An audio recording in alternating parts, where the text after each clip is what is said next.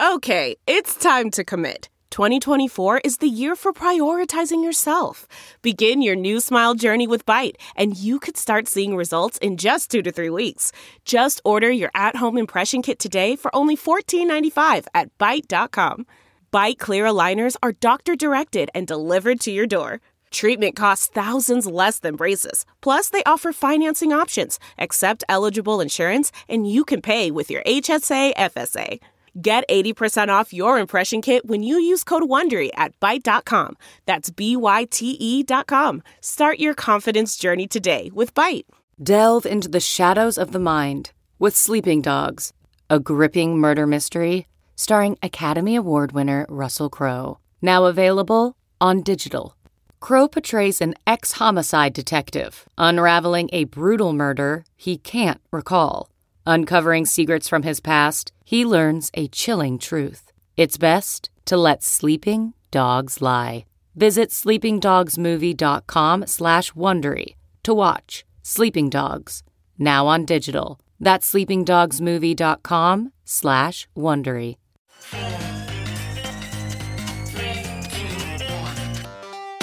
Welcome back to The Breakdown with me, NLW. It's a daily podcast on macro, Bitcoin, and the big picture power shifts remaking our world. The Breakdown is sponsored by Nexo.io, Circle, and Kraken, and produced and distributed by Coindesk. What's going on, guys? It is Wednesday, November 16th, and today we are catching up on FTX contagion as well as some interesting things from the macro world. Before we get into that, however, if you are enjoying the breakdown, please go subscribe to it, give it a listen, give it a review, or if you want to dive deeper into the conversation, come join us on the Breakers Discord. You can find a link in the show notes or go to bit.ly slash breakdownpod. All right, guys, how is everyone doing out there? Now, I mentioned it yesterday, but I wanted to tell you again about the upcoming Grateful for Bitcoin series next week. I've started recording those interviews as of today, including one about Bitcoin gas flare mining today that I think you're really going to like. I also want to say welcome once again to Kraken as a partner for the Breakdowns Back to Basics theme throughout the rest of this year. Now, today, I want to catch up on a few of the macro stories we've missed as we've been, very understandably, focused on the crypto industry. But unfortunately, first, we do have to look at the latest contagion from FTX's collapse. Genesis Trading is one of the larger players in the institutional crypto space. They're one of the crown jewels in the digital currency group Empire, which should be noted also includes Coindesk. Their lending arm is called Genesis Global Capital, and at the end of the third quarter, it had $2.8 billion in total active loans. Now, Genesis has had a rough year. They suffered nine figure losses, a few hundred million dollars, through their exposure to Three Arrows Capital and Babel Finance earlier this year. In June, Michael Moro said, As we already stated on June 17th, we mitigated our losses with a large counterparty who failed to meet a margin call to us. We sold collateral, hedged our downside, and moved on. Our business continues to operate normally, and we are meeting all of our clients' needs. Now, still, losing a few hundred million dollars is going to have some consequences, and in the wake of all of this, CEO Michael Moro stepped down. Perhaps unsurprisingly, then, when FTX collapsed, one of the big questions was what exposure Genesis had. Initially, they said they only had something like $7 million of exposure, but then that was revised up to about $175 million in locked funds in its FTX trading account. Because of this, last week, DCG decided to strengthen their balance sheet with an equity infusion of $140 million. In spite of this, last night, rumors of solvency issues, or perhaps liquidity issues, started to make their way to Twitter. Satoshi Stacker wrote Breaking. There are rumors about Genesis Trading being insolvent despite receiving an infusion of $140 million a few days ago. The parent company of Genesis is DCG, which is also the parent company of Grayscale. Grayscale is one of the largest holders of Bitcoin, worth $11 billion. This morning, it was revealed that the issue was not with Genesis Trading, but with Genesis Capital. Frank Chaparro from The Block tweeted Genesis just held a seven minute call with clients to let them know withdrawal requests for Genesis Capital have exceeded their liquidity profile. CEO says he's working on a plan with advisors to fix their liquidity profile and serve clients. Amanda Cowie, Vice President of Communications and Marketing at DCG, released a statement that said Today, Genesis Global Capital, Genesis's lending business, made the difficult decision to temporarily suspend redemptions and new loan originations. This decision was made in response to the extreme market dislocation and loss of industry confidence caused by the FTX implosion. This decision impacts the lending business at Genesis and does not affect Genesis's trading or custody businesses. Importantly, this decision has no impact on the business operations of DCG and our other wholly owned subsidiaries. Still, one of the fallouts from the Genesis Capital withdrawal shutdown is the Gemini Earn program. The team at Gemini released a statement this morning that says, We are aware that Genesis Global Capital, the lending partner of the Earn program, has paused withdrawals and will not be able to meet customer redemptions within the service level agreement of five business days. We're working with the Genesis team to help customers redeem their funds from the Earn program as quickly as possible. We will provide more information in the coming days. This past week has been an incredibly challenging and stressful time for our industry. We are disappointed that the Earn program SLA will not be met, but we are encouraged by Genesis and its parent company Digital Currency Group's commitment to doing everything in their power to fulfill their obligations to customers under the Earn program. We will continue to work with them on behalf of all Earn customers. This is our highest priority. We greatly appreciate your patience. Mike Dudas from 6th Man Ventures said, To be clear, this isn't a hit to Gemini's deposit base, but it's a hit to the market value prop and trust surrounding the concept that customers can earn safe, reliable yield on their crypto via a regulated exchange. Not trying to FUD here, and I expect Gemini deposits are fine. End quote. Still, after everything that went down with FTX, what people want is details. Jason Choi wrote, No exact figures and still having issues post DCG infusion are not confidence inspiring. Bantic responded to Jason saying, Fully operational but temporarily halting origination and withdrawals. This seems like another way of saying insolvent. Jason responded, I don't know, just repeating exactly what was said. Could be a duration mismatch, could be insolvency. If former, good. If latter, pray.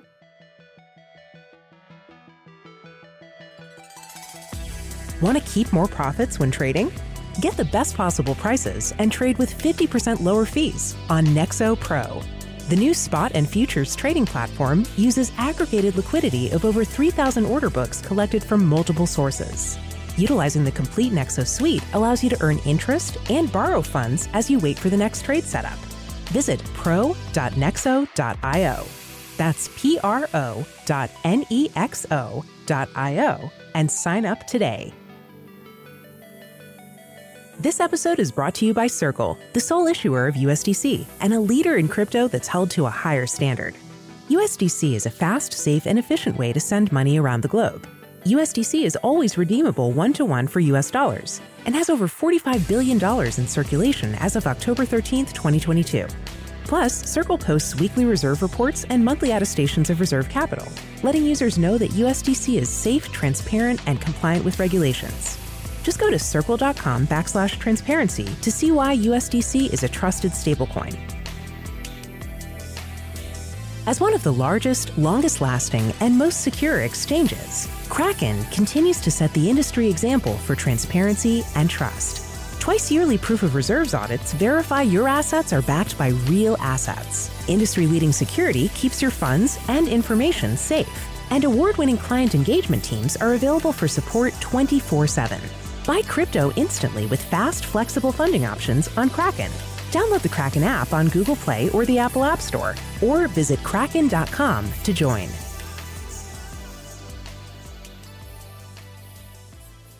Now, over the last couple of hours as I was working on the show, the situation with Gemini seemed to get worse. Numerous commentators noticed that it wasn't just Earn, but the entire exchange that seemed to be down. There were outages across the web UI, the mobile app, the Earn program, the exchange trading engine, numerous APIs, and more. However, according to the latest tweet from Gemini, it was all about AWS. Quote, we experienced an Amazon Web Services EBS outage with one of our primary databases. We have restored the database and are bringing the exchange back up. Alex Kruger gives probably what's the simplest explanation, saying, Guessing Gemini withdrawals not working at the moment because Gemini Earn got shut down due to Genesis lending, leading everyone to withdraw at the same time equals website issues. Either way, please DYOR if you have your funds in Gemini. Now, obviously, we will continue to keep an eye on this, but in the meantime, it is probably a good time to withdraw your assets to self custody if you haven't done so already. Now, with that, let's shift to some of those macro stories that I mentioned we haven't had a chance to cover. And to be clear, there's not necessarily a theme here, just the latest things that are important to note. Let's start with the CPI. One of the biggest pieces of news that got blown out of the water last week by Sam and FTX was the inflation print coming in at 7.7%, pretty significantly under what was expected. This was a major driver of the equities rally that led to the most significant divergence between Bitcoin and risk equities in the last few years. Unfortunately, the inflation data may not be as good as it seems. A quirk in the CPI data has been causing a lot of discussion among financial Twitter. Last month's inflation data showed a 4% reduction in health insurance costs, but as a result of the annual adjustment from the Bureau of Labor Statistics. While the reduction in headline inflation to 7.7% was a welcome change of pace, some are questioning whether the data could really be viewed as a turning point for inflation if a significant portion of the reduction is attributed to this one time adjustment. The change cut around 8 basis points from core inflation, which held steady from the previous month and would have risen without this adjustment. Health insurance costs did not just suddenly collapse in October, leaving more questions about how real this peak in inflation will prove to be. Matt Fiedler, a senior fellow at Brookings Institution, said, No, today's health insurance CPI reading does not mean that premiums fell 4% in October. In fact, it's not really about premiums at all. It mostly reflects events that are over one year old. Jason Furman points out that lags are actually going in both directions right now. The professor at Harvard said lags in shelter now lead the measure to overstate spot core inflation by about 20 basis points.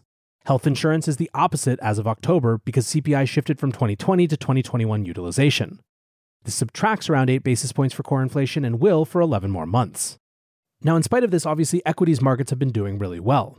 And what we've seen over and over again is that whenever the markets get out ahead of where the Fed really thinks inflation is, they tend to send out speakers to tamp them back. On Monday, Federal Reserve Governor Christopher Waller did in fact push back on markets, saying that they had responded far too strongly to one favorable CPI report.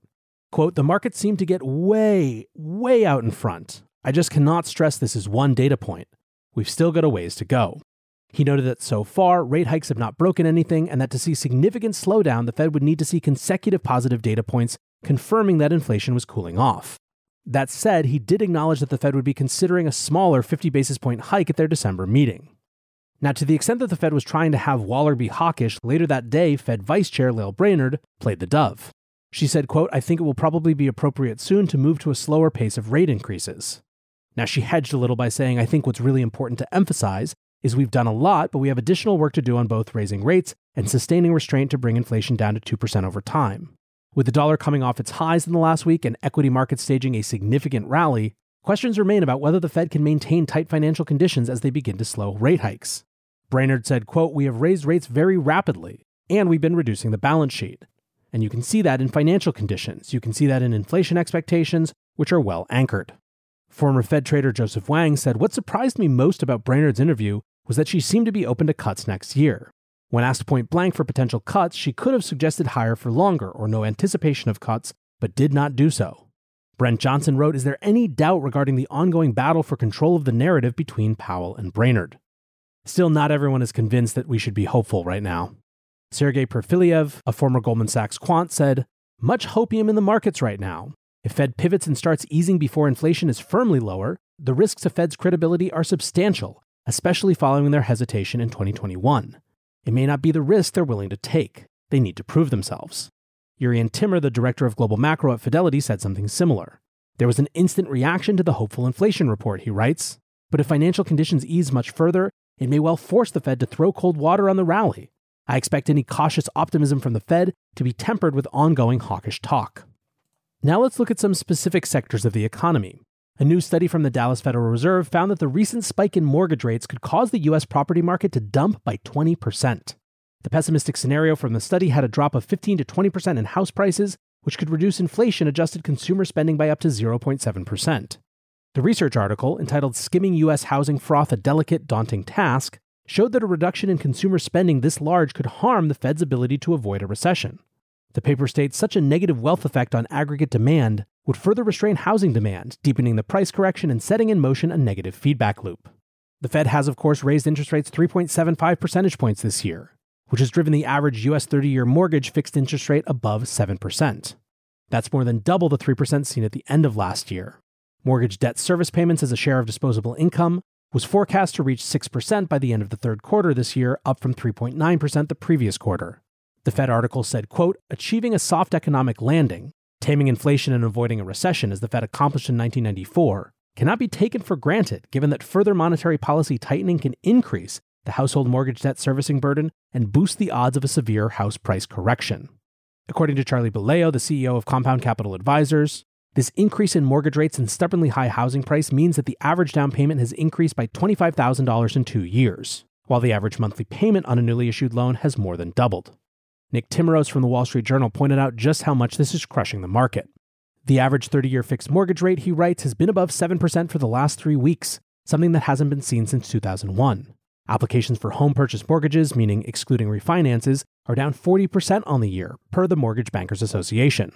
DR Horton, the largest U.S. home builder, reported net sales orders in July to September quarter fell 15% from a year earlier and by 10% in value. Cancelled sales orders as a share of gross sales rose to 32% from 19% in the year earlier period. Redfin will lay off another 13% of its staff, bringing total staff reduction since April to 27%, and close its on demand buying service Redfin Now. One more big picture power shift story on the macro side as we close this out. One of the big questions ever since the beginning of COVID, but especially over the last year, has been the reshoring of manufacturing of important silicon chips.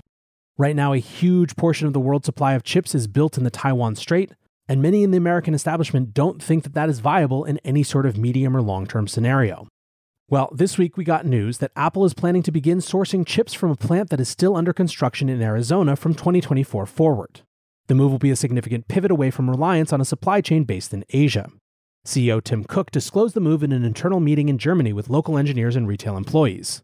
Cook said, quote, We've already made a decision to be buying out of a plant in Arizona, and this plant in Arizona starts up in 24, so we've got about two and a half years ahead of us on that one, maybe a little less. The Arizona plant that is being referred to is likely the facility being set up by TSMC, the Taiwan based semiconductor manufacturing giant. This would be part of their diversification strategy, which seeks to set up more manufacturing capacity outside of Taiwan. More broadly speaking, the US government plan to onshore chip production has resulted in several manufacturers breaking ground on US facilities this year.